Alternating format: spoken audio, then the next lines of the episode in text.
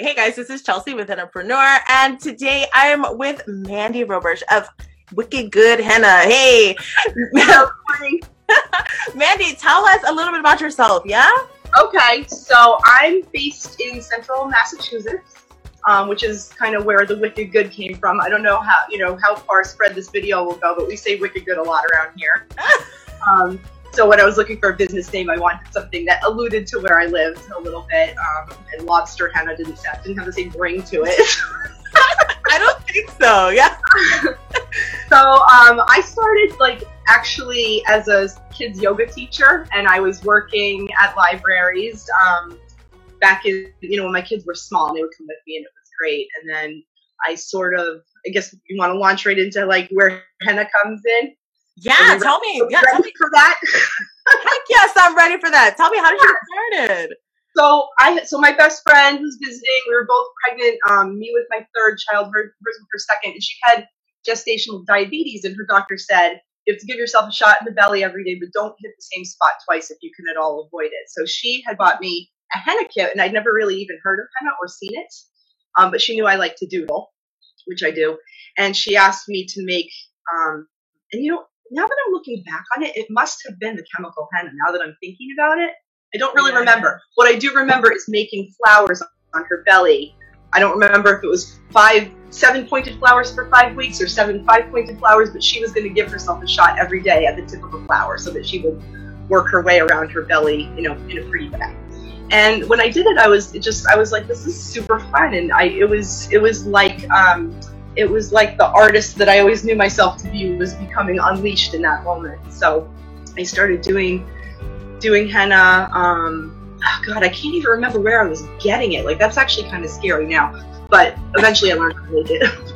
um, but you know, everybody, the word got out, and people, friends would come over. I always had a lot of friends around with their kids, and I just started kind of doing it on everybody. And so everywhere I went, I had henna. Um, and then I got interested in learning how to make it. But for years, it was just, oh, there goes Mandy again with her little, uh, use the little plastic, like the Jacquard bottles. Oh, wow. Oh, you were a I was. I wow. was. Then as time went on and I spent more and more time doing henna, my hands started to, you know, seize up, which is another issue we'll get to, the injuries that come with henna. Um, I have like tendonitis in my elbow. I'm a hot mess. but um, I, I did, ended up switching to cones. I got into learning how to make it. Um, I hooked on to a woman around here who sells all natural stuff and just really kind of just got into it. And for years it was a hobby and it was, Mandy, can you come to this fundraiser and can you come to this place and can you come to my kid's birthday party? And then it just, the infrastructure needed to sustain the availability for all these things just closed in on me. And I, I always had like seven or eight jobs with my kids and I'm working around the family and, and, you know, one by one I just had to kind of release them and make the space in my life for more, more henna. Oh, I love it. So is that when you when you had the incident with well, I should say incident, but the situation with your with your friend and just the about diabetes, was that your first memory of henna also? That was the first time you never, never heard of it. I never wow. I, I can't, which I really can't believe. Um, I grew up in a town with with a fairly decent sized Indian population and I just I guess I just never really noticed anything happening. Mm. And maybe that's maybe that's the way it was. Maybe henna didn't really become popularized in America until you know we're we're talking about 2006 here. Mm. Um, and I have felt I don't know, you know how when you're pregnant and you look around and everybody's pregnant, and it's not really that there's more pregnant people, it's just that you're noticing them. Yeah. Um, or if that's when I started noticing henna, or if that's really when around this region it became more popular. I don't know. Um, That's so it, interesting. But it's growing and growing and growing, like like a like a wildflower. I love it, like a wild, like a seven pointed wildflower at that. I'm here well, for I wish it. I had a picture of that first belly. I'm sure it would give me a chuckle now. oh my gosh! Can I tell you? I found a picture of my first belly recently, and yeah. it like I gagged a little. Yeah, yeah, yeah. I remember somebody tagging me recently in something on Instagram, like, "Oh, here's the henna Mandy gave us five years ago," and I was like, er, "Delete that picture." Never let oh my gosh, I love yeah. it. So so so talk to me. So you so you start you start there. You start with your friend, and then next thing you know, you're doing parties, So and then. But here's what here's the turning point. So, like I said, I was a certified kids yoga teacher. My thing was uh, doing yoga at libraries. I would go around all year long to like bring my kids with me. If I always had a baby on, on the back or whatever, do my yoga classes. And inevitably, librarians would be like, "Oh, you're so." I I love. I'm good with kids. Like that's my that's my gift in this lifetime and they say, "Oh, the kids love you, the teenagers love you, all the parents love you. What else? What else can you do here?" Because we'll talk about it more, but libraries have budgets for programs, and they want to use this money to bring people into the library. Mm-hmm. So when they have a performer, that's what technically I would be called. Um, when they have a performer that people respond to and that people like and that people show up for, you know, they they want you back. So, you know, one librarian was like, "What else do you do? I have this, you know, time slot this summer, and I want to bring a bunch of people in." And I was like, "Well, I mean, I've been doing a little bit of henna," and so we, I went in for that, and they had this like huge crowd. And I mean, again, if I saw those pictures, I'd probably die because this was we're talking like 2009, and the, here's the thing about librarians. They're a chatty bunch. They have a network with each other. I've never had to do any marketing. And yet that first summer i did a couple programs for her and i think i was charging like $50 an hour because that was what i was charging for yoga. And then the next summer i had five gigs and then the next summer i had 17 gigs you know what i mean it just kind of built and i never did anything it was just like hey we heard about you from susan over at the library and you know hey we heard about you from amy and you know so they, these librarians literally get in touch with me, I love that. which I love too, because I'm not I'm much of a self promoter. So it's it's nice to have somebody else doing that dirty work for me. I know that's right. Yeah. I know that's right. Do you did you feel like like so when you as you start getting these these phone or even just like with that with the opportunity of, of being able to to to expand into the library program, did you feel immediately confident about it or were you like ah because I heard like I did a little bit of henna. How was that experience for you when you got that phone call or you had that conversation? I think I was confident. I I, at the, I was confident in it. I, I like I love I love being in libraries, and that's like my I love to read. I love books. Um, I love words. I I was a writer. You know, in my in my that's what I, that's the direction I thought I was going in. Of course, one of my seven million jobs, I was a freelance writer for newspapers in the area. I had a column in a parenting magazine. Like I was doing the writing thing too. Yeah. And so I thought that's where I was headed. But because of that love for writing, reading, and words, I love being in libraries. So it's really like a comfortable place for me. Mhm. And then of course kids, you know, with the henna, kids aren't picky. Like they they're not criticizing you. they're Yeah. not judging your art. They're just like so happy to have something pretty on their hands. Um, so I never really thought much about it not being good enough. It was always it always felt good enough. Oh, good. Okay. I always I like to ask that like when you ever when when you get that first opportunity, there's like a divide. There's like there are people who immediately are like, "Heck yes, I got this. It's in the bag." And then there are other people who are like feeling self doubt or feeling whatever. So it's I interesting never struggled much with confidence. I Don't don't believe that. Oh my just- you know, I just I have I I'm not a person with a lot of self doubt. I'm probably probably to a fault. same. Mm-hmm. Well, in some ways, in some It was all good. That's cool. Yeah. So how like for you in terms of like your your personal growth and so forth, in what ways do you feel like your experience with henna has impacted you? Or has changed you or has um, caused you to grow?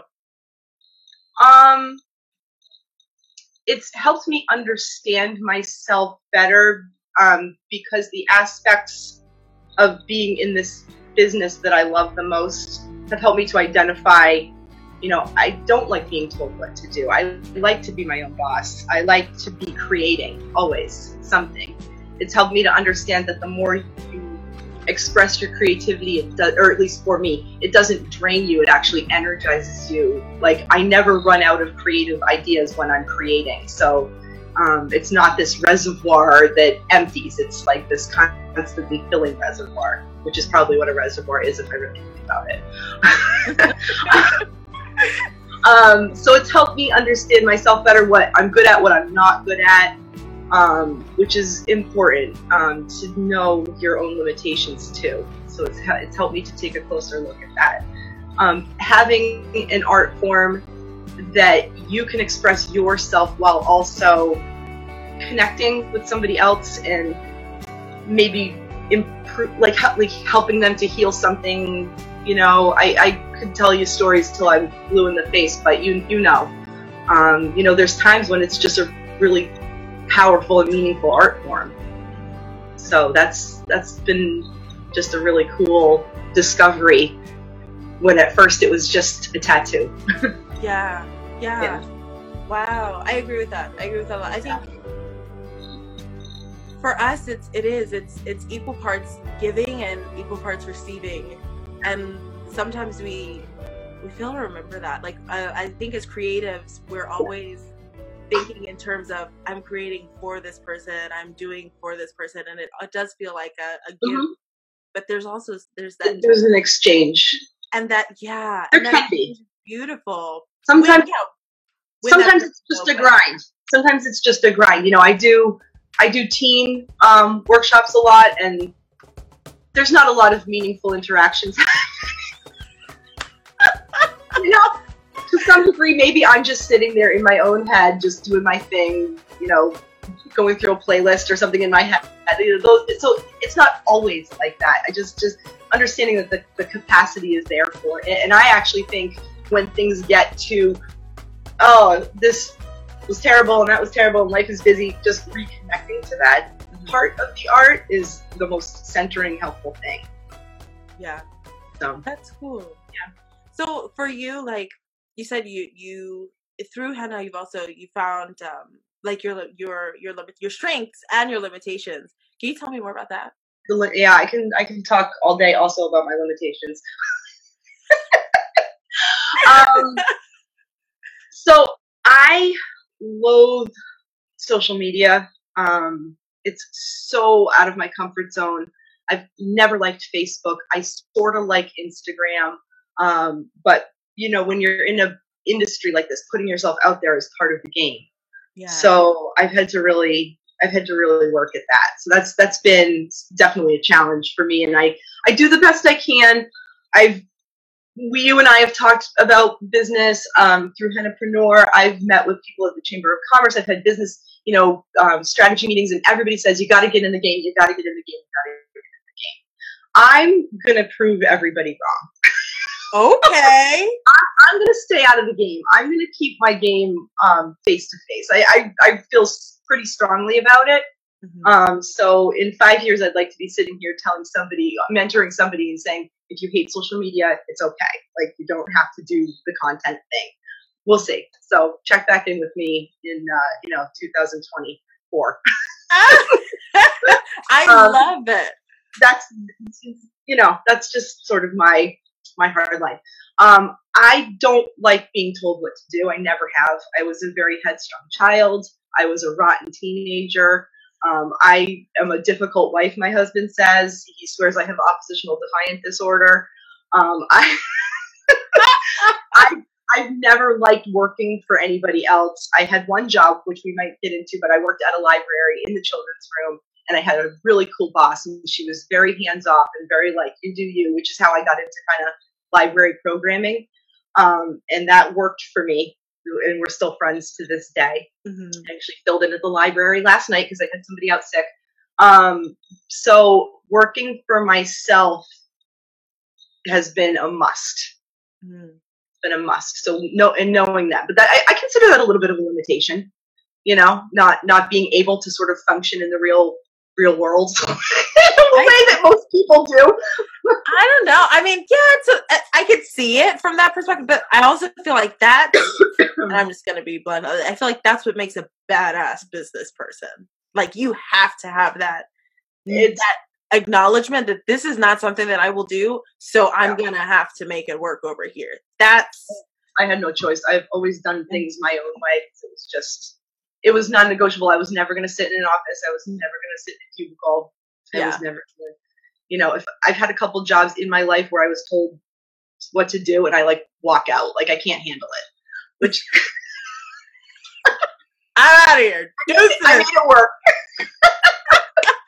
I it in the that. moment, it's like, Randy, really? Oh my gosh, that's so. That's you know, I I I hear you on the limitation, but I don't know. I part of me is like, "Psh, that is a strength if I've ever heard one. Especially when you're when you're coming from from our perspective and you're you know you you're building a business. You're entrepreneur. Yeah. I had So- to make this work, and I wanted to make this work. And in Yeah. those early days, I would come home from a you know gig here, gig there, and be like, "That is it. That's the thing. That's that's what I want. That's what I wanted." Yeah, and I think I'm a I'm actually like you might not guess this, but I'm an introvert. So de- defined by an introvert is somebody who, when they're around lots of people, actually is drained by it rather than energized by it. So I love it. I'm a social introvert, but I love the um, concreteness of a two hour gig. Like Mhm. I'm going to be around people for two hours, and then I'm going to get to get in my car and, and be alone. Uh, or I'm going to work at a festival where there's going to be forty thousand people, but they can't come into my space unless they're sort of invited. Mhm. Um, so these these little things that just come by the nature of being a henna artist really work for me on an energy level too. You know? That's relatable. That's Yeah. really relatable. You know, that's so relatable. I like. I'm I'm, not. I'm, I'm the I feel like the only one, but yeah no no i'm not the, i'm i'm i'm the same I, I i like the the definite we'll have some exchange here and then it's two hours and i will see you again next year like yes, yeah, yeah, I can't wait for that. But but yeah but we're done here so, Yeah. thanks. right now, I'm to get in my car and listen to a crime podcast, and that's to be exciting too. yes yes tell which what are you listening to right now I'm a little, I'm out of ideas right now. I've listened to some great podcasts. So right now I'm on a mock binge because I've I've got like 10 episodes stored up that I have to listen to. But um, the last probably good thing I listened to was called Bear, Bear Brook, I think. It's like a murder series based that happened in New Hampshire. So that was a good podcast. have you heard serial Oh, yeah. Oh, yeah. Yeah? Yeah. I'm like Yeah. a junkie with that stuff. Yeah. oh goodness yeah i'm i i'm just getting into it now because obviously like, it's here in baltimore i'm just Yeah. getting into it now and i'm like like hanging off of every word Terrible Oh. Thanks for Asking is another great podcast. She comes out with a new episode like every couple weeks or so. It's really good. Love, love podcasts. so tell me, tell me, like, where are you in your business today? We've got the library programs, as, and that's the bulk of what you do now. So library programs is the bulk of what I do, Okay. are the bulk of what I do. And um, one of the things that happened was we had talked a little bit about how librarians were like, oh, what else do you do? What else do you do? Well, the next, and when I was working at the library, I was like, oh, I love crafts. I love to do this. So I was, you know, working at the library, and I'd be working on a Wednesday night, and I'd hold like a wine glass painting workshop or a little jewelry workshop or something, and um, people that work got around on that too. So, so some of the librarians that I was doing kind of programs at their library, they'd be like, "Hey, I heard you did a jewelry program at Pepperell. Why don't you come and do that here?" And I built that end of my business up as well, and it's nice because it. So I so I have 18 different um, craft programs that I offer in addition to henna at libraries. Holy smokes! They Wow. make, they make up a small percentage of my overall. So like henna is like 75 to 80 percent of my workshops, but all those different craft workshops mixed in to make that extra 20 percent. It fills in the spaces between henna when a a library is like, okay, we've had you five times for henna, like we can't. The friends group is not going to pay for another henna program, Yeah. or um, you know, like a vacation week where you know maybe like February vacation. I think it's a great time for henna. I think February is a great time for henna because it's going to last a little longer. Um, but you know, the, they have a lot of kids coming in for post, so they might want a craft program that week instead, where they can accommodate more people or um, whatever, whatever it is. So they, it's it, it fills in the um, stones of my rock wall, if you will. Like it fills in the spaces really nicely. Um, so that has really been building. I have some libraries that I do a crafternoon, like once a month. I'll go in and do a crafternoon. Um, and you know, when when when you add those up, like oh, that library told that library, whatever. So like now I've got probably seven libraries that I go to once a month.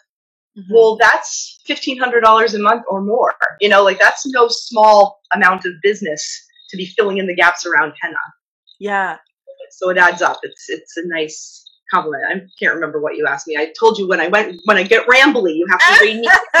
no, no, that's perfect. Like, because I, I think it's so interesting. It's, it's, it's not every day that you hear you like you hear people like I'm the bridal artist or I'm the prenatal artist, but to have someone who works almost exclusively almost exclusive. with the yeah with the library programs like that's really unique yeah. so do you do anything outside of the library programs or is that really like that's it So every once in a while, I get a little party here and there. It's not.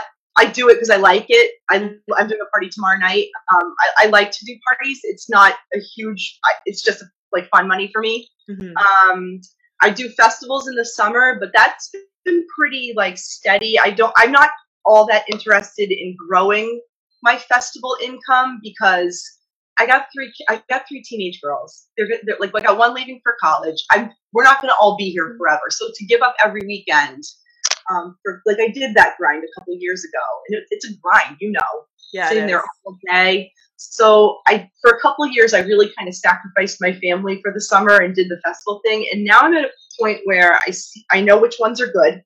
I know, I know where the money is. Um, and I'm just doing those. i love that I'm kind of a snot about the festivals because I like to be busy. I don't like to be sitting there doing nothing. I know nobody does, but I like really don't like it. Like it makes me miserable. Um, I want to be where the people are. Like sound like Ariel. yeah i would agree with people but also outside of my booth like but also that I want to be. I like. I work fast, so I like the bustle. I like the hustle. I like. I like. I. My best friend comes. She's my booth babe. We have a blast. Like I like the high activity festivals where there's like ten thousand or more people. Mhm. So, so anyway, you asked if that's. So that's that's what I do. You know, it's a good chunk of change, but I really focus on the libraries because I see a lot of room for growth there too Mhm. um, they they continue to talk. I'm actually trying something new this year because I took your course about the ideal client, uh-huh and I've decided because the school year, um, you know, during the day is sort of an empty period. So I took my daughter to her college orientation thing, and they were taking us through the um, dining hall area, and they were like, "Okay, well." Here's where the dining hall is, and every day at lunchtime we have people tabling, and they, and I go tabling. What do you mean you have people tabling? she said, "Yeah, we have you know people come in. We have a jewelry lady, and we have a we have you know this person and that person. They can they can come in and just sit at a table outside the dining hall, and they can sell their stuff." I was like, and I, my daughter looks at me like, "Not here." like mom no stop but I thought, you know, I live outside of Boston. I live in New England. There's colleges everywhere you look. So, like, why not? You know, why not try to get some time tabling during lunch times of the school week? i like that So I'm I'm taking a risk this year. I just decided to throw a little bit of money at a risk, which I'm willing to do. I joined the National Association for Campus Activities. I'm going to get a table at their conference in November, and I'm just going to try something new and see if I can kind of make that work a little bit. And it's a good time to take a risk because I have really nothing to lose. Mhm. you know like i'm making a good living you know everything is taken care of but i have i do have i have more like there's there's room for growth during the day because a lot of my stuff is at night or on the weekends. So there's room. So i'm going to try to make a go of it. There are three things that you just said that i'm like we gotta talk about i'm take some notes yeah, yeah. I'm like, I'm like, I'm not forgetting. This. So the first thing is, I love that you have the boundary around your time with your family, and I would love to hear your perspective on what it is to maintain that that time with family and Mhm. also run a business, and what like where were your hard lines, and what was your thought process, and at what point were you like, no, the sacrifice here, it, it cannot, you know, it cannot exceed whatever this this this level is. well a i'm lucky because my husband is capable and awesome. So i don't have to worry when i'm away that that things aren't being taken care of around here. So that's good. Um, i did spend one- like one of my summers where i had 7000 jobs that henna was picking up i i, I sacrificed my, my kids and I, at the end of the summer i said that will never happen again. I was never home i was working all day long i was gigging all night long i you know i would get home every night at 10 o'clock at night and it felt like crap and it, it- I still regret it. And my kids will still talk about. Remember that? Remember the bad summer? Like they remember Oh, it. Remember that summer you abandoned us? So Oh. there's a hard line. You know, there's a hard line. So Yeah. one thing, um, I hope this answers your question, but one thing I do now is that when I'm starting to fill up my summer, which happens increasingly earlier in the year now, now my librarians are starting to get in touch with me in like November, December for the fall following summer. And I'm usually by Feb- mid-February, I'm usually booked up for the summer, which is incredible and awesome and very disappointing to some of my old favorite librarians when they think that it's just like it was five years ago. Yeah. Um, one of the things I do is I sit down with my summer calendar and I drive my friends crazy because I'm like, when do you guys want to go away for the weekend? And they're like, it's November. What do you like? I'm like, I need to know now. um, one of the things I do is I just block. I just block time off. So I've blocked. I have a working vacation that I've blocked off on the South Shore of Boston because I hate driving back and forth. So I booked a house and then I do. I get in touch with all my librarians in that area and say I'm going to be in town for this week. Book me. Um, so it ends up that I'll have the day with my family and then I'll, I'll gig in the afternoon and evening. Um, so I do that. So that's my working vacation. Then I block a four day weekend off with my girlfriends because that's critical. Um, and then I block a week off with my family. So I have those ready to go. And then any other days, college orientation, um, you know, driver's driver's test, like any days that I know they're going to need me, I block the whole day off. Mm. Um, so having that's how I do it now. And then I, I just wish I wish it was like the old days where my kids kind of came with me everywhere, but they got tired of that. You know, in the last few years, they were like that. Your gigs are boring and um, henna is stupid. it's like. every time I go to like I do teenagers, they're like, "You have three daughters. They must have you henna them all the time." I'm like, "They do not." oh my gosh. I hope someday they'll they'll let me henna them, but not now.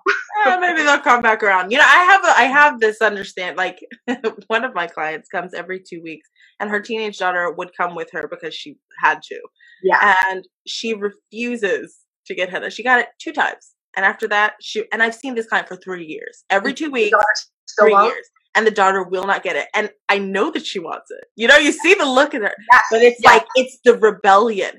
Mom's doing it, not Yep. doing it. Yep, that's all it is. They'll come back around. I say that a thousand times a day. They'll come back around someday.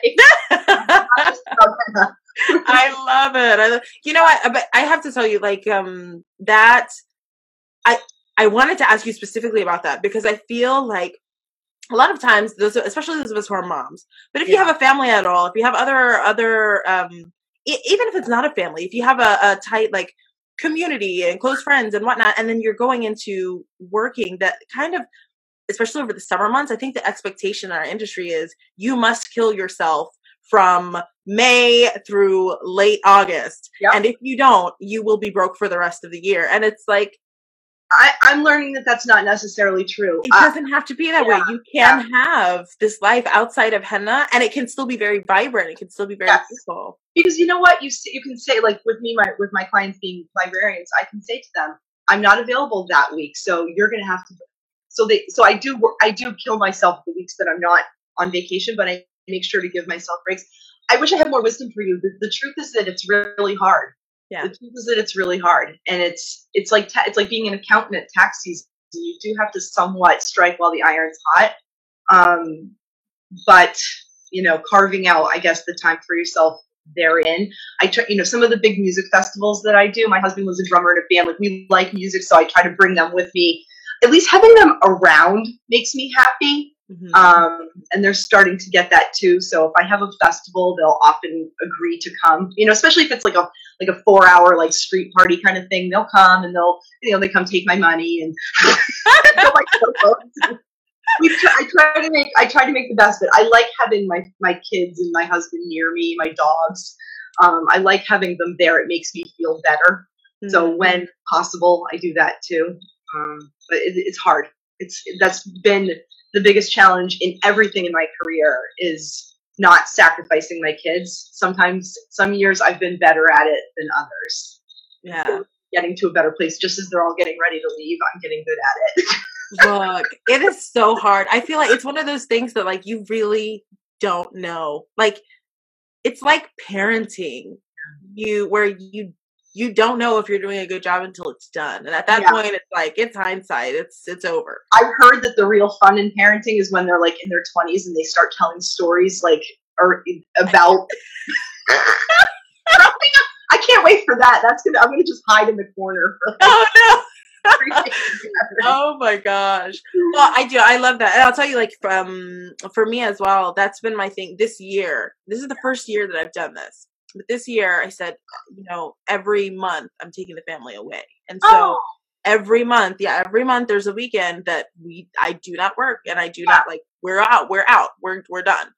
Yeah. And but even making that little shift, it's so empowering. I think uh, because as a business owner, you feel ever present and ever responsible, and ultimately you are yes. um, for all of the things going right and continuing to move along and whatnot, even in your absence. And so it can be really daunting to say, Yeah. no, I'm going to take that that time off. So to hear you be like, yeah, I book a four day weekend with my girlfriends, that is amazing. gotta do that. I can't live without that time.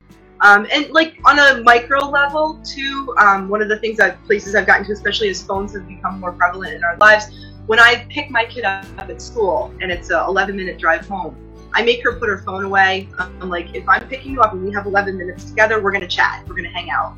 My other daughter, when I bring her to dance, they slip into it, and I'm like, I'll stop the car and be like, put it away um, you know that's our that's our time together. I, I hate to say it, but you know I'm just driving the car, and we're just gonna we're gonna hang out a little bit. We're gonna have a little one-on-one time. And that's so you grab those you grab those moments when you can. I guess try Yeah. to be well.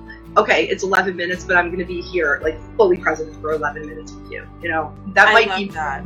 that might be more, more than you get if you're at home all day with your mom and she's completely distracted. So I don't know. It's a it's a micro tip, but I I'm still figuring it all out too. So No, I love that so much. You have no idea. Like that's that is gold. So Mm. yeah, the other thing I wanted to ask you also is you talked specifically about taking a risk.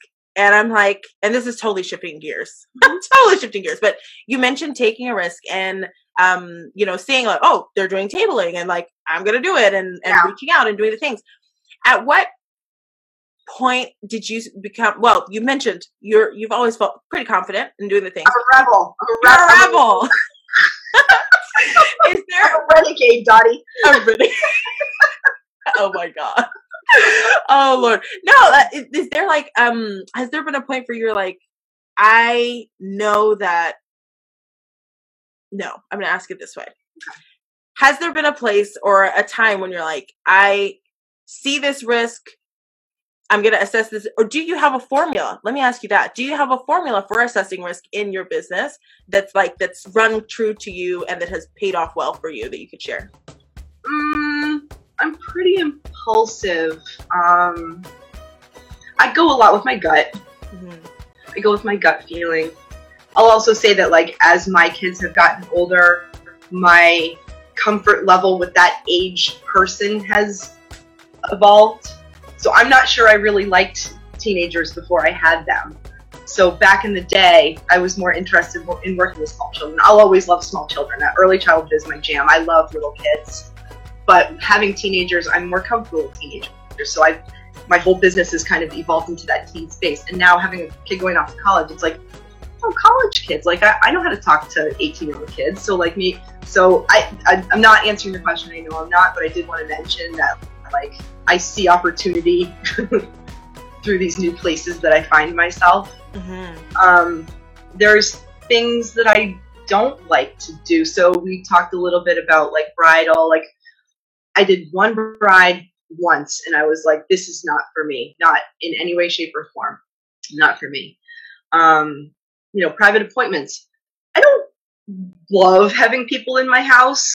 Um, it's okay. I know a lot of people in my own community, they'll come for, so it's just in terms of like taking risks, like I know where I don't want to go. Mhm. Um, money is probably the thing that is tied most to the risk. You know, it's easy to risk something when there's really nothing, there's no skin in the game. So um, when I talk about taking risk, it's usually tied into some sort of financial investment that I'm making. So Mhm. like we talked about the, the campus activities, I had to pay 300 bucks to be a part of this organization. I'm going to have to pay another 300 bucks to have a table at this conference. That's a $600 risk. So what's $600? You know, a few, Mhm. few gigs. If we're, if we were talking about a $2,000 risk, I wouldn't take it. Like I'm not there. Um, so I guess my risk, my comfort in a risk is sort of tied to how much I can afford to lose. I like that. So it for you, it's Like gambling, right? I mean, yeah, gambling is like you only gamble what you can afford to say goodbye to. right. Yeah. Okay. That's my. Okay. I know I didn't really answer your question. No, you did. You did. It's no whatever. No, you did. It's it, it's interesting to see because you know some people assess risk, and I I I'm, I love asking this because there's I always there's two perspectives. There's there are people who assess assess risk and they think about it in terms of what it is that they can lose, and then there are people who assess risk and it comes directly from what they can gain or what they would lose if they didn't take that risk Oh, which uh-huh. Which and this is totally like it has nothing to do with henna but um my my dad is in the military my dad's a marine and um he in his work and whatnot like all the warfare thing and whatnot so we had some conversation about um how they assess risk in australia when it comes to modern warfare. Oh. and it was very interesting to me to hear how and here in the US we assess risk by like in terms of collateral what's the damage that can be had okay. and there it's what's the damage that can be had if we do nothing Do it. and it's totally that that shift is like That's a completely yes. different way of, of thinking about risk, but I'm not sure I could make. You'd almost have to like have that to grow up with that mindset. That seems like a. It's totally different but you know what really work to think of it like that. yeah yeah See?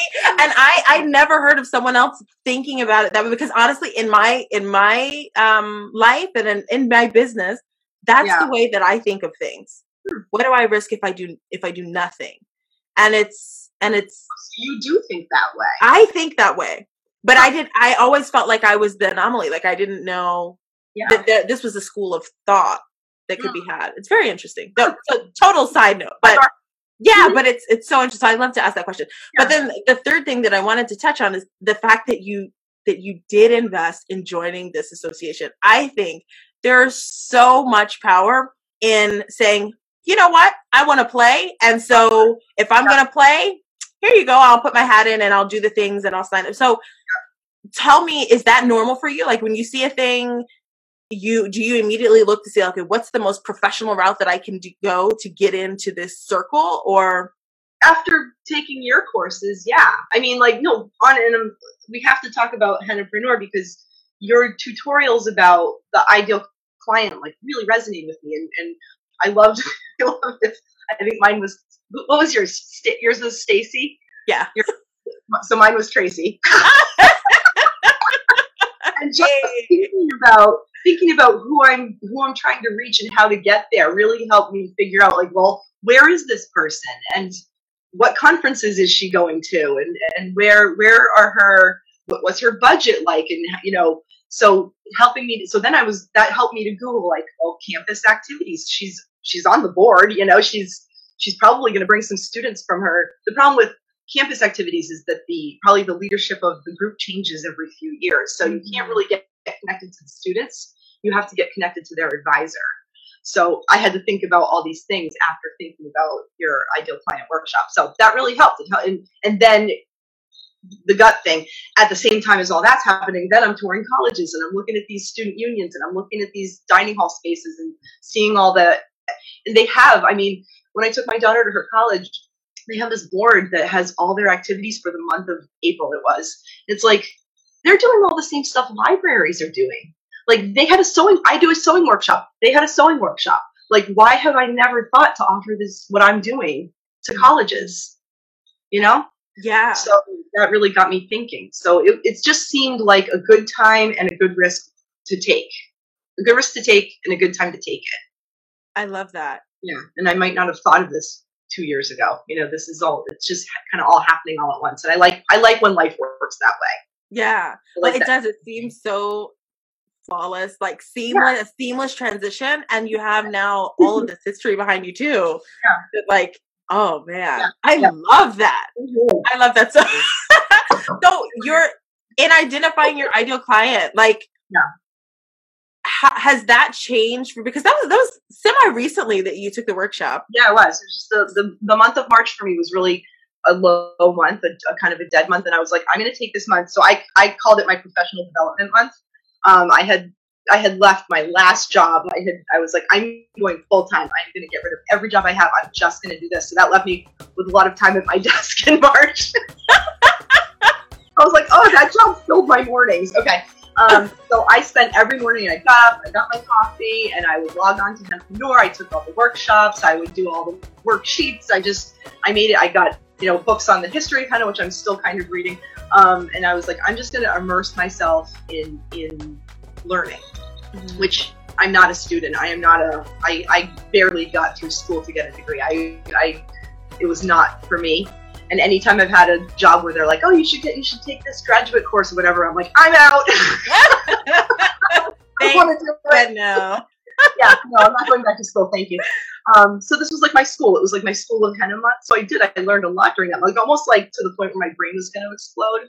And now I'm kind of settling down a little. But yeah, I mean, taking the time to really like. I mean, of course, I love to doodle and draw, so I'm drawing my ideal client. Like I got little little Tracy on a page there. I love that. and like her, I drew her little kids because she had her kids, but her kids were in a home daycare. Like, I love that so much. I'm geeking out. You have no idea. oh yeah, it was fun, and it was and it was fun, and it really helped me get in the mindset that I think I needed to be in, and that that's when everything started kind of click, click, clicking. You know? Oh, that's exciting. I can't wait to hear how how that pans out. Yeah. Well, I'm gonna I'm gonna do a conference. The Northeast conference is in November. Mhm. Um, you know, ideally, in a way, I'd like to find another artist who is more based in Connecticut and kind of share that conference with them because, you know, New England is New England, but I, I don't know how much travel I want to do down to like say like Bridgeport, Connecticut. You know, like like I Mm. kind of want to. I want to kind of stay near Boston and like. My mom lives in Maine, so if I were to go up there, I could go visit her. I do a couple libraries up there, and I can make a little sweep. But like, there's nothing for me down in Bridgeport, Connecticut. So I'm thinking about um, working collaboratively with another artist on Mm. that. Um, that's always a danger. You know, I don't. I. I don't know. I don't know yeah. Have you worked with another artist uh, like up until now? Has that Um, been a part of your business at all? a little bit. I had last year. Um, the festivals were blowing up. I had parties blowing up. I needed help. I have a couple women that I was kind of training. Um, we worked together, and then they saw the potential of being a henna artist and what that meant, and they they wanted more and more and more. And I did. I had to pump the brakes because I didn't want to become their agent. You know, it was starting to feel like they wanted to do this gig. Oh, can you sign me up for that festival? And I, I was spending too much time Mm. with them. And so I, I asked them if they would mind going and doing their own thing. And if I need them, I'll call upon them. And that's worked well. So I do have artists that I can call upon to help me. Um, but for the most part, I'm, I'm, it's not a strength of mine. Um, I don't work well with others. I, I, I run with scissors. Um, I, I like, I like to be alone and I like to do my own thing. Um, so that's been actually like a really important learning curve in the last year or so that like that was cool. It was kind of fun to have that team vibe going, but not what I wanted. It was it was a little it was probably almost to me felt more like baggage to be responsible for somebody else's livelihood and I oh gosh, I hope they're making money at that festival today and I hope they're doing all right and I hope they have what they need and it was it was distracting to me. Mm. So I'm back on I'm back on a solo I, the solo path that I was meant to walk. But you're a lone wolf. I am I am a lone wolf. I love it. Yeah. I Oh my gosh. I don't know that I like that about my like I, I don't I don't I think I would like to think of myself as being a more of a team player, but I'm just I'm not. So Do you have a professional uh professional network for yourself? Like and I don't mean the library program, but like um just for you. For you, do you have like business besties or um I'd like to. There's a um I'm part of a well, I'm not part of it. There's a there's a thing up in um the North Shore called the Creative Collective and it's all artsy fartsy people and they all do artsy fartsy things and the town the city that I live in is not it's not a cultural um, hub at all. It's a working class, blue collar community, and I, I wish that we had more of an art scene around here. And I someday maybe I'll be able to make the space in my life to head that effort up, but it's not now. Um, but I would I would like to have something like that maybe in the future. I don't have that now. I see. Yeah. I ask you know for You? for me Where you are? Uh, no, well, no, I have. So I have obviously I have like my my mastermind, Yeah. and um and they I I mean I touch we we were on the call this morning at six thirty in the morning. Like I we talk to each other twice a week. and then we have uh, quarterly meetings and so forth. So it's it's something. But I ask because you know, being an entrepreneur, it's it is lonely sometimes. Like that journey Is it can though? be lonely. It can be lonely, you know. I think not from the because I'm like you. I I I get into my work. I want to do it my way. I don't want to ask questions, and I don't want baggage. Yeah. Like that's me. I'm just like I just want to make a decision and, and go with it. Yeah, yeah. But sometimes it's like um when you want to have the conversation about what's going on with your business with your partner or with a friend and like they don't get it the lifestyle is different and in that way i mean it's lonely so i ask more about like the camaraderie do you have a, a Well, yeah, the you know, there's some Facebook groups that I more lurk on. I don't participate, but I can watch and see what other people are doing. The entrepreneur community has been awesome. But like I had belonged to like a women's um, business group for a short time, and it was like this is such kind of and the arts in general, like it's so different than what they're. I don't know that the experience really translates. It in didn't some ways feel- yeah it didn't feel like it didn't feel like a normal business. so I didn't feel like I fit into a normal group of business people. You know what I'm saying? yeah And it, to some degree, I think people like really. I know, and I, I'm not saying this about the business group that I was in, but like in general, like even family members, they're so kind of dismissive about like, oh, there's Mandy drawing on people. Like I don't think they really understand um, that this is a viable business, that I'm making a living. It's it, it looks like I'm drawing on people for fun. yeah But it looks that's like real talk no that's real talk yeah, I think um I agree with you. And sometimes you you go to networking because I'm I'm big on that. And, and inside of Baltimore, I'll go to events and and whatnot and do the networking thing. And it is always interesting when you're like, oh hi, yes, I'm an attorney and I'm a social media manager and I'm a real estate agent. And I'm like, oh yeah, I'm a henna artist. And they're like, that's you fine. can do that? That's a thing. That's a thing, you know. Like I've got more press behind me than you can, you know. Like Google me, Yeah. you know. Oh, But I always love it when, and I don't know if you if you get this, but I was like just happened to me the other night, and the lady was super lovely, but she was like, I was at a library and she was Muslim, and she was like, oh, you know what, you know what would be really good for your business is if you were to come and do like an Eid thing at the whatever. You you really should get in. And I'm like, I don't need more work. Like I, like that until I clone myself, that's that's great, but like I don't have more time to give. Um, and you know, sometimes at the festivals, people will be like, you know what, if you would really make some money, if you would, you know, if you would do this, it's like, okay, thank you, I'm doing okay. look, it's yeah, I, it's always it's people are very open to like offering their unsolicited and it always it comes from a good place. But let me ask you, like for you, has there been ever a piece of advice that you've received in your business that you're like, no, uh, I applied it and no, nope, I'd have or to have you always just gone with your gut and like I hear it? myself, but I, I know that there's. Oh well, I've never taken anybody's unsolicited advice, no, so I, I can't speak to that. But I, I'm trying to remember. Oh, oh well, so I think I showed you a picture. Like I keep my designs on cards, and it just it just works. It just works really well. I have color coded cards. It works because I can price them differently at a festival, but it also works because I can manage my time at a library. Bless you, bless you. Thank So, um, like my red cards take the most time. They also cost the most. My blue cards take the least time. They also cost the least. And at a library, like I was at a bat mitzvah the other night, and the DJ had to do a thing, so the kids all had to leave. So when they came back, I only had nine minutes left of my gig, and the kids all, all wanted more henna. So I was able to put out my blue designs and be like, "Everybody, pick one, get in line. Let's go real quick. They take ten seconds." Yeah. Uh, so anyway, I love my system. So every once in a while, somebody will come by my booth and be like, "You know what would be really great is if you had everything in binders." And then it's like, "Yeah, I've, d- I've done the binders. It didn't work. Like, it doesn't. I tried that. So yeah, Thanks. Thank you. on. everybody else does binders. I do cards. I love it. I when I saw your picture, that was the first time I'd ever seen someone do. Yeah, I really like it. it just works for me. It just always has. I love it. I I'll never do anything different. I'll never.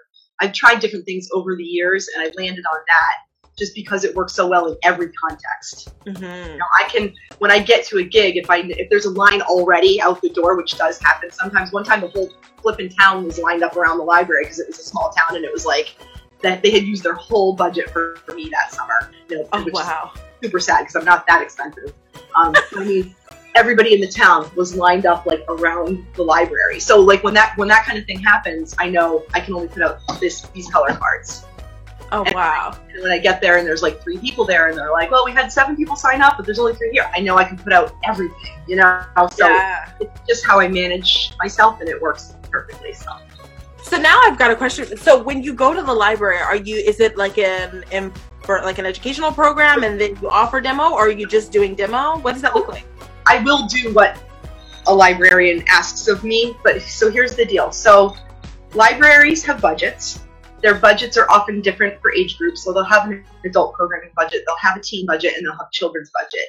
I do. Mo- I mostly live in the teen section. I will do adult programs, and that's more where I'm more likely to be asked to talk about henna in that context, but not always. Mm-hmm. Teens, they just want teens to come to the library.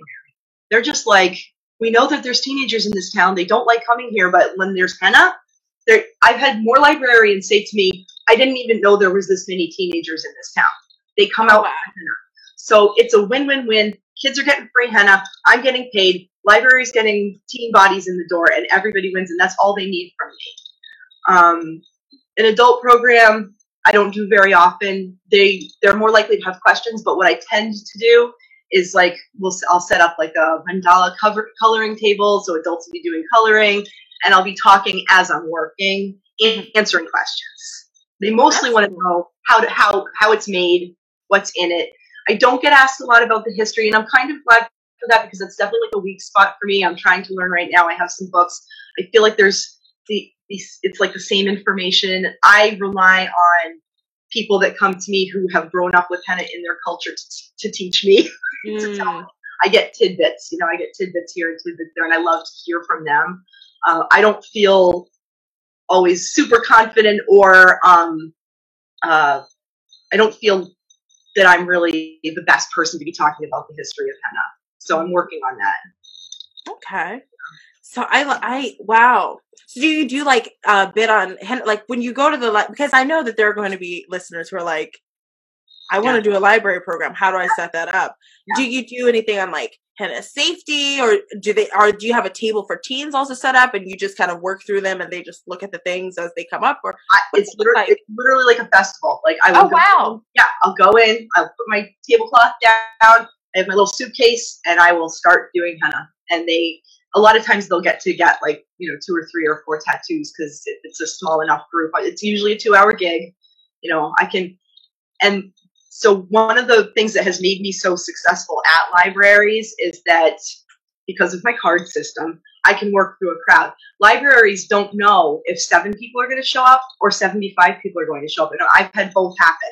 Mm. So I, as somebody working at a library, my ideal client is not the teenager, it's the librarian. Right. So it's my job. So, and that's a really important distinction for anybody wanting to do this kind of work. I, I am hoping to please the teenagers with their henna. I hope they like it. I hope they get a great stain. I hope they like the design. But the person I'm there to please is the librarian because I'm there to make her look good for him. Um, I'm there to make sure that it's a successful program, that they feel like it went well. And one of the ways I do that is by making sure everybody gets henna that wants it. Mm-hmm. And one of the ways I do that is by managing my design intricacy. So that's where my that's where my card system works. But my job is to is to help that librarian pull off a successful program. I love that. I love that you made the distinction because it's true. I think many times artists they're they're looking at the end person who's actually receiving the design. It's like, no, it's the person with the wallet. Well, yeah, that's who you're and there. Sometimes to- that for many artists, that person is the same person. Mm. So like they're doing private appointments, they're doing a bride, like that's who they're there to please. And I want that person to be pleased, but I'm not there to please that person. Yeah. You know, and in, in a on a good day, and which is almost every day in my line of work, everybody wins. Yeah, yeah, I love that. So, what That's is your goal. What does your day look like? Like, what's a regular work week look like for you? Okay, this is gonna make people jealous because I have like the best like work life. I think. this, is, this is what I've been working my whole career for. I'm here. I wake up, I help get my kids off to school. We have like this is like so some people have family dinner. We have like family coffee. Like we get up and we're all together in the morning. That's That's cool. that's one of the ways that we make it work. We get up, we make lunches, we make breakfast that nobody eats. We, you know, we stomp around the kitchen, we get in each other's way. My husband takes these ones to school. My daughter drives. She takes the other one to school. So then everybody leaves. Ah, it's 7, 10 a.m. I get my coffee and I go sit at my desk. And I return emails and I, you know, maybe post on social media if I'm feeling saucy that day. And I get that, get the desk stuff done. I take the dogs for a walk. My mom lives in my in-law apartment. She comes down. We have a little mom and daughter time with the dogs. We walk around the block. It's lovely. We catch up, maybe have a coffee, and then she goes. Um, sometimes I have, I still do some kids yoga. So sometimes I go to a library and do a kids yoga workshop. I still do story times at libraries. Sometimes I have to go do that. So whatever it is I'm doing that morning, I'm a big, I love to work out. So sometimes I go to my Orange Theory fitness class. Um, and then I come back and I do more work. Now, work for me might mean sewing a Harry Potter finger puppet for a workshop I have to do next week. I don't know what I'm doing that day. this is why I have the best job ever. You might see behind me my wall of crafts. Like Yes. a, a lot of days, my job entails crafting. So I'll sit and watch Hulu and make crafts, and I love it. I And yes. best. And some days, um, it might like I'll do all my invoices usually for the next month at one time. That might take more than one chunk of sitting. Um, it, I might be working on my website that day. I might be, you know, doing mailings. I like to mail. Like one of the things I like to do, which I've only started doing since I went full time, which is one of the reasons I went full time, is that when I have a program coming up at the library, a craft program, not a henna program, um, I was like, I really need to devote myself more to these librarians and give them a little more than I'm giving them because I want these programs to be extra. Like, I don't want them to just be good enough. I was running in a thousand directions. So, what I'll do is I'll make them an example. Like, this is for a Harry Potter um, station, craft station workshop that I do. I'll make this, and then I have my little mailers, and I'll stick it in a mailer and I'll mail it out with a little note saying if you want to put this at the front desk so people know that the workshop's coming up. Um, so that's one of the things that I'm doing this year to be to do a little extra customer service to make things a little better for them, get more people signed up. Um, I always send thank you notes to all my librarians, all my festival organizers. I'm really big on thank you notes, always handwritten. Um, so that takes time. Um, so that might be something I'm doing that day. But anyway, I mean, I have a run, you know, it never ends. So I have a running to do list. So after my workout and my walk with my mom and my coffee and my emails, I'll I'll do some, I'll tackle a couple things on that list. Mm. And then it's time to go pick the kids up at school. So, and then I might have a gig that night. Um, uh, lately I have every night I've been working, um, all different kinds of things. And then I'm getting ready for festivals. I sew all my own stuff for my booths. So sometimes I have to sew a new, you know, a new this and a new that. Um, and I'm just always kind of tackling projects. I love it. Best, right? How do you? That is the best. I'm like, that's an awesome work week. Like, I want to work week like that. So, like, how do you keep yourself organized? You got all these different things going on. Do you use a, a paper planner or like an online calendar? How do you? paper. uh, I'm 100% pen, paper, and pencil. Like 100% to the point where I panic about my planner. Like leaving it somewhere would be my worst nightmare. I would drive back for it. I would drive hours to go back to get my planner. And now that I just said that, now I'm like, that was good, Mandy. Um, good thing you said that out loud because now my planner is going to get left somewhere. Yeah. But yeah, I, I paint all my own signage for my booth. I don't, I am so like even just um, doing this interview with you and having to like work my computer. Like I had anxiety dreams last night about it. It's like I'm so anti technology. Um, they Oh. couldn't hear me, and like I was trying to get to Staples this morning, but they didn't open until eight because I wanted to get a microphone. It's all working out just fine, but um, technology's not my friend. I, I do my own website, which I think is like, I and a lot of librarians tell me that they really like it, so that's it must be hitting hitting the mark where it needs to. Um, but I do everything with paints and paint pens and markers and sharpies and everything I do is tactile. I love that. Do you bullet journal or is it like just a planner and you break it Uh, down the way that you- I have my planner and my to-do list. I have I have to-do lists everywhere. Like I live for my to-do lists. uh, And that's basically how I stay organized. And it's I, I, I look around and I see chaos, but really when I think about it, it's not that bad. And I and I work really hard to like I always joke when I get to a library for like a craft workshop, like I'm gonna forget something. And lately I haven't been forgetting anything, so it's like really good. When? I think, I, I think that came with going full time though. Like I like up until a couple months ago, I was doing all of this and having a 20 hour week job. Mhm. So that was that was like actually kind of stressing me out, you know. Yeah. And, and nobody was getting the best of me. So now, um, having this time to just do everything right and and having really having the time. I do have the time for once in my life. You know, you have kids and you oh, I have no time. I'm so busy. I have no time. I'm so busy. I have time now. Like I'm doing all the things that need to get done in their own way. Right. Feels good. So how long did it take you to get to this place? I would say I've been grinding for like six years. So that's Right. no small feat. Mm-mm. That's that's some time under the belt for sure. The bad summer was um 2015, what we refer to as the bad summer. the The bad summer summer, that shall not be named. the summer that we shall not discuss. Um, so that was like when it kind of hit the peak, Mhm. and then it's been it's been a slow ride into goodness since then. Oh, I Um, love that. Also, you know, income rising, so that's really been good. oh, those are like beautiful words. it's going. Yeah, yeah. I'm like, yes, these are the things that I'm. These are trends that I like. Oh my Yeah. god. Yeah. So Yeah. that wow.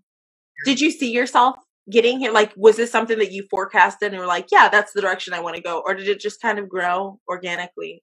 totally, totally organically. I thought I was going to be a freelance writer for the rest of my life, making Mm. twenty five thousand dollars a year as as a as a goal. Yeah. That was the goal. You know, like oh, if I can just be with the kids and freelance be a freelance writer, like that'll be good. And I think henna has just become so popular um, that it almost like called my name towards it. You know, like it's people. It, the demand has forced me in this direction, and I was happily along for the ride. You Oh, know, that's so fun. yeah, yeah, yeah, and also work. You know, working for it too. Yeah. I don't know. It's been it's been kind of a beautiful, like it's been a beautiful journey, and I'm like really proud of myself because I never thought that I was kind of the black sheep in my family. Like, oh, Mandy's the artsy one. Like she, you know, always in a million different. And like I have a s one one of my sisters. I have two sisters. One's an actuary and one's a speech pathologist. So they were just oh. really like Yeah. doing it Yeah. doing it and doing it the whole time. And I was like, oh, I've got my kids. And we, so to be successful at something has been a little bit of a surprise, to be honest with you. Oh wow. Yeah, I didn't see myself, and I and I love having a business. My mother was a business owner, and like I I love I love it. I just never really thought this would be the, the business that I would have. But Mm, here we are. So yeah, organic. That's amazing. Yeah. Yeah. What has for you over the course of this, you know, six years, almost seven years now, um, journey, what has been like the biggest professional accomplishment that you've had? Um, I I want to like my instinct is to talk about money when I talk about um, success, um, because I never saw that coming. Like I never saw this level of income tied to something that I love so much. Um, but also like personally, I have tried to maintain a mindset. Like I think it's called an abundance mindset. Like I always give my time away. I I volunteer at like a um, it's called the Healing Garden. It's a place where women go when they undergo cancer treatment, where they can go get massages. And I go once a month and I do crowns. And I, so I always it's it's a it's a professional achievement for me to have not lost sight of of ha- ways that I can use my gift for good. Mhm. Um, so that's I don't know. It's cheesy. It's probably cheesy, and the money. oh my gosh. It's not cheesy. I love that. Like balance. It's yeah, it's I, I think having both, like you have the the personal payoff and then I mean everybody loves the, Yeah. the money.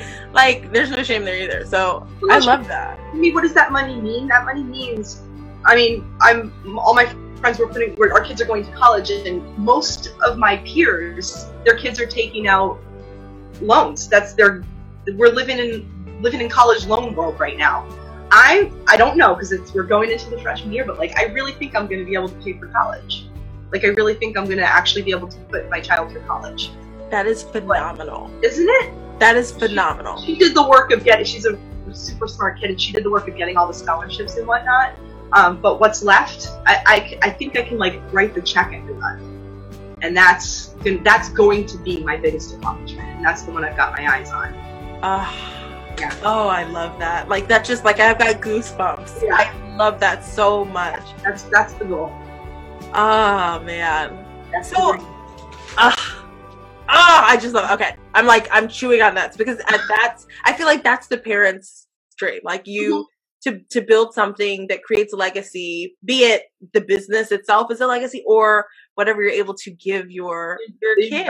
Yeah, by yeah. music. Yeah, that's amazing. Yeah, and that that definitely would not have been possible. I mean, my husband, he's the he's the Greg to my Dharma. If you're old enough to get that reference, um, he you know he makes a good living, whatever, but we pay the bills. You know, so this business is what does all the extras and and has been over the years building up to all the extras. And at first that was just, oh, my business has paid for a vacation or the kids can take dance classes and my daughter's in club soccer and like over the years. But now this is the big one. College, you know, college is the big one. So yeah. this is this is the true test of like, are, are, are we going to be able to do this? I think we're going to be able to do this. I love yeah. that.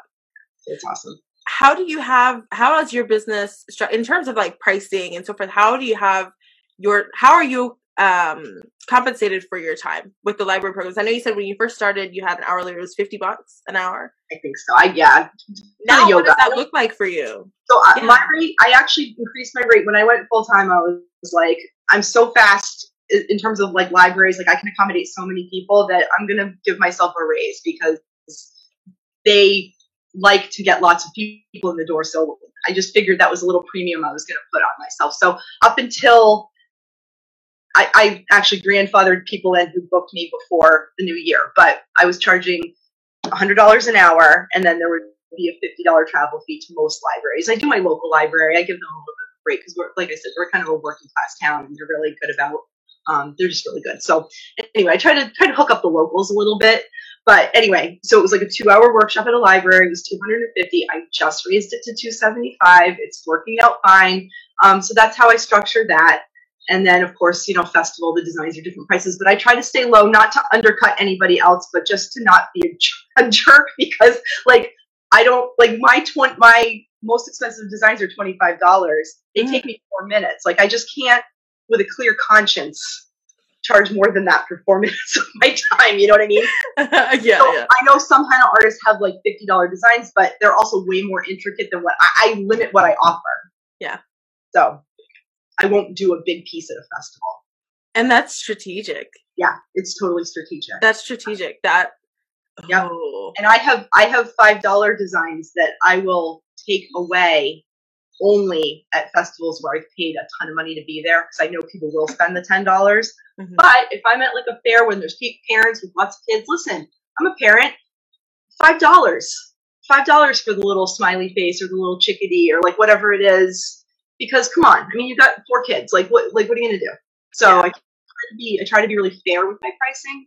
Um, and that works. That it's that's been a strategy that has served me well.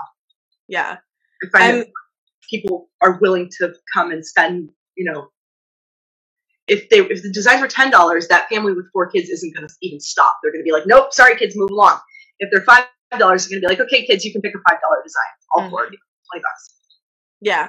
No, I'm the same. You know, here there's such a large amount of like wealth disparity, and I'm I'm the same. I and I agree. I think when you're out there to serve people, then you're rewarded for that, be it with the business initially or with the reputation um, that your brand builds or with the referrals that you receive later. Like yeah. it always comes back. So I'd prefer to like take the, here's the five buck design. Like I'm not gonna get rid of it. Yeah. You know? It works. Yeah. Yeah. oh my gosh. So like for you you're so, you're so so tell me like how is um when we talk about like your the, the cost this the cost associated with running business you now you have these library programs that are up and running and ready to go yeah you got this you know smaller amount of festivals that you're doing what sort of overhead do you run? What sort of costs are associated with with what you do today? Um, probably my my biggest expense is my car because I'm I'm willing to travel. I love to drive and I love to be in my car. It's my happy place.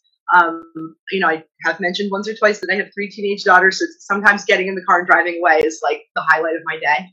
Um, kind of like when you have little kids. Relatable. so so I'm willing to travel, and maybe other people aren't.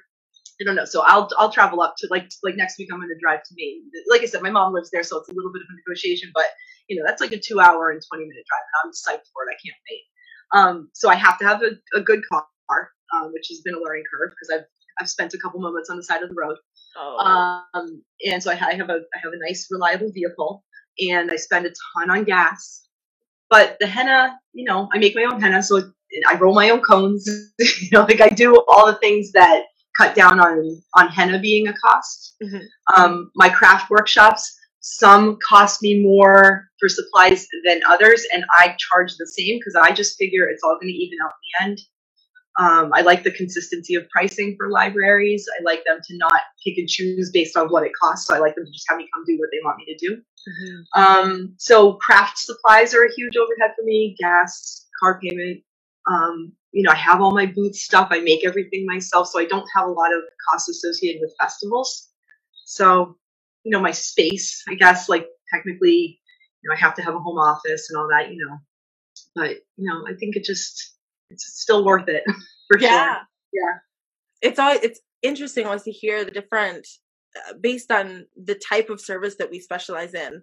Um, what sort of costs are associated with what and who's spending what on what? Do you spend money on marketing right now? You don't. I don't. No, I don't, and I don't have to. Mhm. and I and I don't really want to. Um, no, I and I don't really advertise, and I'm terrible at social media. I post like twice a week, you know, maybe. Um, I just don't. The, the librarians do the do the heavy lifting, and on my this is another little life hack for anybody kind of getting into it. On my business card is also my henna care instructions, so everybody has to take one. Yes. I like that. my cards aren't just going to people who ask me for a business card. My car- my cards are going to everybody that gets henna from me. Mhm. And that you know that they'll they'll keep it kicking around. It's I have it. It's a square instead of a rectangle, so it's a little different. So people are more likely to kind of hang on to it. Mhm. Um, so you know for parties and such, like that's. But uh, yeah, I mean I don't I don't really need to do any marketing right now, which is nice. Cool. Yeah. So what about like up up until now? And I don't. This could be this could be in the past year. This could be since going full time, or even just in, over the length of your career. What has been um, the the largest investment that you've made in your business? I don't know. Uh, I don't know that there has been one large investment. Maybe this will come to me later, but I can't think of. I mean, the festival, the the level of festival that I do has has evolved. Mm. So I'll pay a thousand dollars for a for a music festival now. Um, I'll pay. I do the Boston Pride Festival. I'll pay three hundred and fifty dollars for the day, whereas years ago I had like a seventy five dollar a day cap. Right. Um, so I'll I'll spend more to get into the good festivals because I I shine there. Do you, and you work by yourself at these festivals? Um, at the big ones, I bring my booth babe, my best friend, and um, we have a blast. And this year, I have a big music festival that I do, and I didn't have a second artist, and I was kind of stressed about it. And out of the blue, a woman reached out to me, and she said, "Oh, I, I applied for that festival, and they told me they had they already had you. So I asked them if they would um, share your contact info, and I, I just wanted to know if you want if you want help that day, you know, or that weekend." And I was like. I like you. I like I like that. Yes. I'm like, is she Yeah. an entrepreneur? That's how I like that. Yeah, and I checked out her website, and she's she's really into private appointments. She's really talented. I really like her vibe. I like her style. So she's been kind of helping me out a little bit when I when I need her. She's gonna she's gonna go to this big huge music festival with me in July. She's meeting me next weekend at a, sm- a smaller but maybe bigger festival. I haven't done it before, but I think it's gonna be awesome.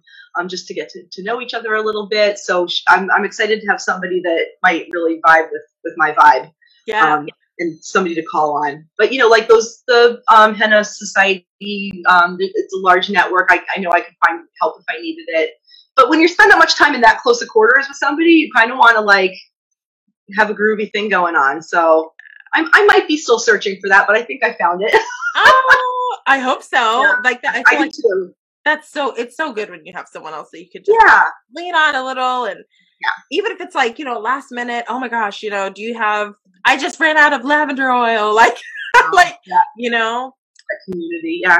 yeah. But I, I can I can work a big festival with with a booth helper. With if they're handling the money and getting the line lined up, I can work through a line pretty pretty efficiently. Um, and you can only do what you can do, right? So whether there's two of you, three of you, or one of you, if you're working constantly, it doesn't really make. Mean, you're it's just disappointed people that aren't going to get henna, but it's not like you have to get them done by the end of the day. So it's really just your your only limitation is your own self. right. But I, I like I like those busy festivals so much. Those are my favorite. Ah, I love that. What about what about this? Let's go to the, the flip side. Yeah. Has there been an investment that you've made in your business that hasn't paid off in the way that you'd hoped? And did you learn any lessons from that? Well, um, no, no, but again, I'll go back to the festival thing. Like, I paid up front last year for a series of weekends in an incredibly busy tourist town that always has been really good for me. And last October, I don't know, in Baltimore, it rained every weekend and it was like three degrees out. It was awful. So I lost my shirt last October. Um, and so a month where I expected to make five or six thousand dollars, I actually lost seven hundred. So, Ah, but those are the breaks. Those are the breaks. I don't, I don't belabor that misery. Like I don't give it too much thought. It happened. I had a great July. I had a crappy October, and that's just the way it goes around here. mhm. Um, so I've, you know, in terms of an investment that I've lost money on, that's probably the biggest one. But I also like, I can't, I don't stew about it. You move on. yeah, yeah, it is. It's it's the nature of business. It's the nature of business. I roll with it. So But- let me ask you, what for you has been over the course of your your journey as a henna artist? What has been the biggest lesson that you've learned? Um, I think as a business person, and I used to do business writing for the newspaper, the Sunday paper in the city near me. Um, I did a business story once on this guy, and I always used to ask people, "Oh, how did you survive 2008 and the recession and everything?" And he said, "Well, when you're trying to grow a business, you can either, and you have a product, you can either find more people to sell your product to, or you can find more products to sell to your person." and that like like you know when you were like oh my god i have to chew on that like i had to chew on that. I was like that makes so much sense. And maybe people who have a business degree or go to like maybe that's like a class i don't know but just that one sentence like changed my entire business mind. Hmm so and that was one of the things that helped me shift from okay my librarian is my client i can either find more librarians to hire me for henna or i can find more things to offer that librarian and so mm-hmm. that's I've done both over the years in different ways, but I'm always trying to think about how to grow that way or that way, and never too much at the same time. Yeah. Oh, I love that. That's been a really good business lesson. So that's something I've I, I learned and then had to spend years implementing, Yeah. Uh, which I think is really I don't know. I think it's a little bit of a gem. Yeah, no, I agree with that. That is a golden nugget if I've ever heard. Like the concept of going deep versus going wide is, I think, a lot of us we get hung up on one or the other Yeah, and yeah. fail to remember like you got it's you got to kind of go with both. And like you said, not at the same time. You grow it a Not little at the same here time, That's the most important. and grow it a little here, and and yeah, which one thing am I focusing on right now? Which what's my goal? It's it can it can't be both, or you'll just get so overwhelmed. Yeah, So that's been that's been the thing I've learned that is is the truest. You know, yeah. That's a good one.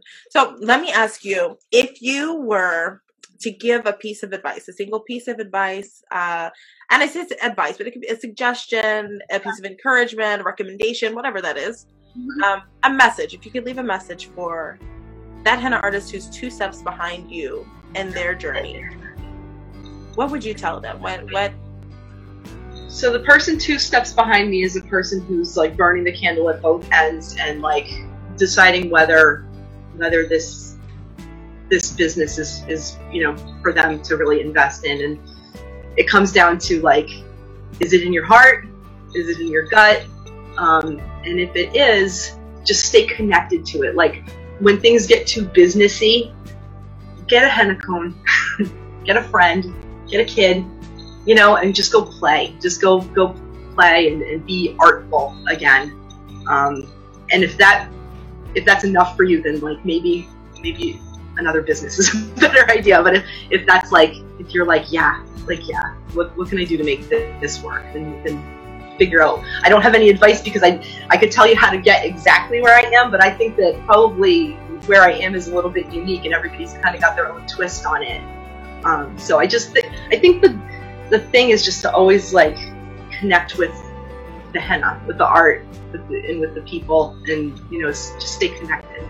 That's so cheesy. It's so cheesy. It's not cheesy. That's not cheesy. That's so good. Oh, I love that, and I think that that will resonate also with a lot of people.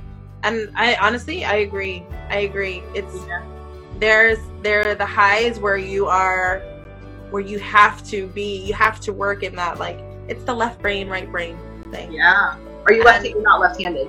oh no i'm not I'm left-handed. So are you Yeah. see my dad is i'm not i'm not I find that a lot of henna artists are.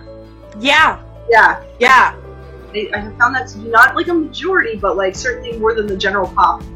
i agree with that yeah and i just like off the top of my head i think five like this and it's Yeah. you go is there a thing there but no Yeah. it is it's that left brain right brain i think um staying connected and staying grounded in in the thing you love and remembering why you love it Yeah. Remembering why you love it. That's probably true on any any business endeavor. Is like it can get really businessy, but bring it down. Bring it down to the basics. Ah, you're so awesome. Aw. I love you. Yeah, you're so you're so awesome. If I liked my in-laws more, I would come down and visit because they live in Maryland.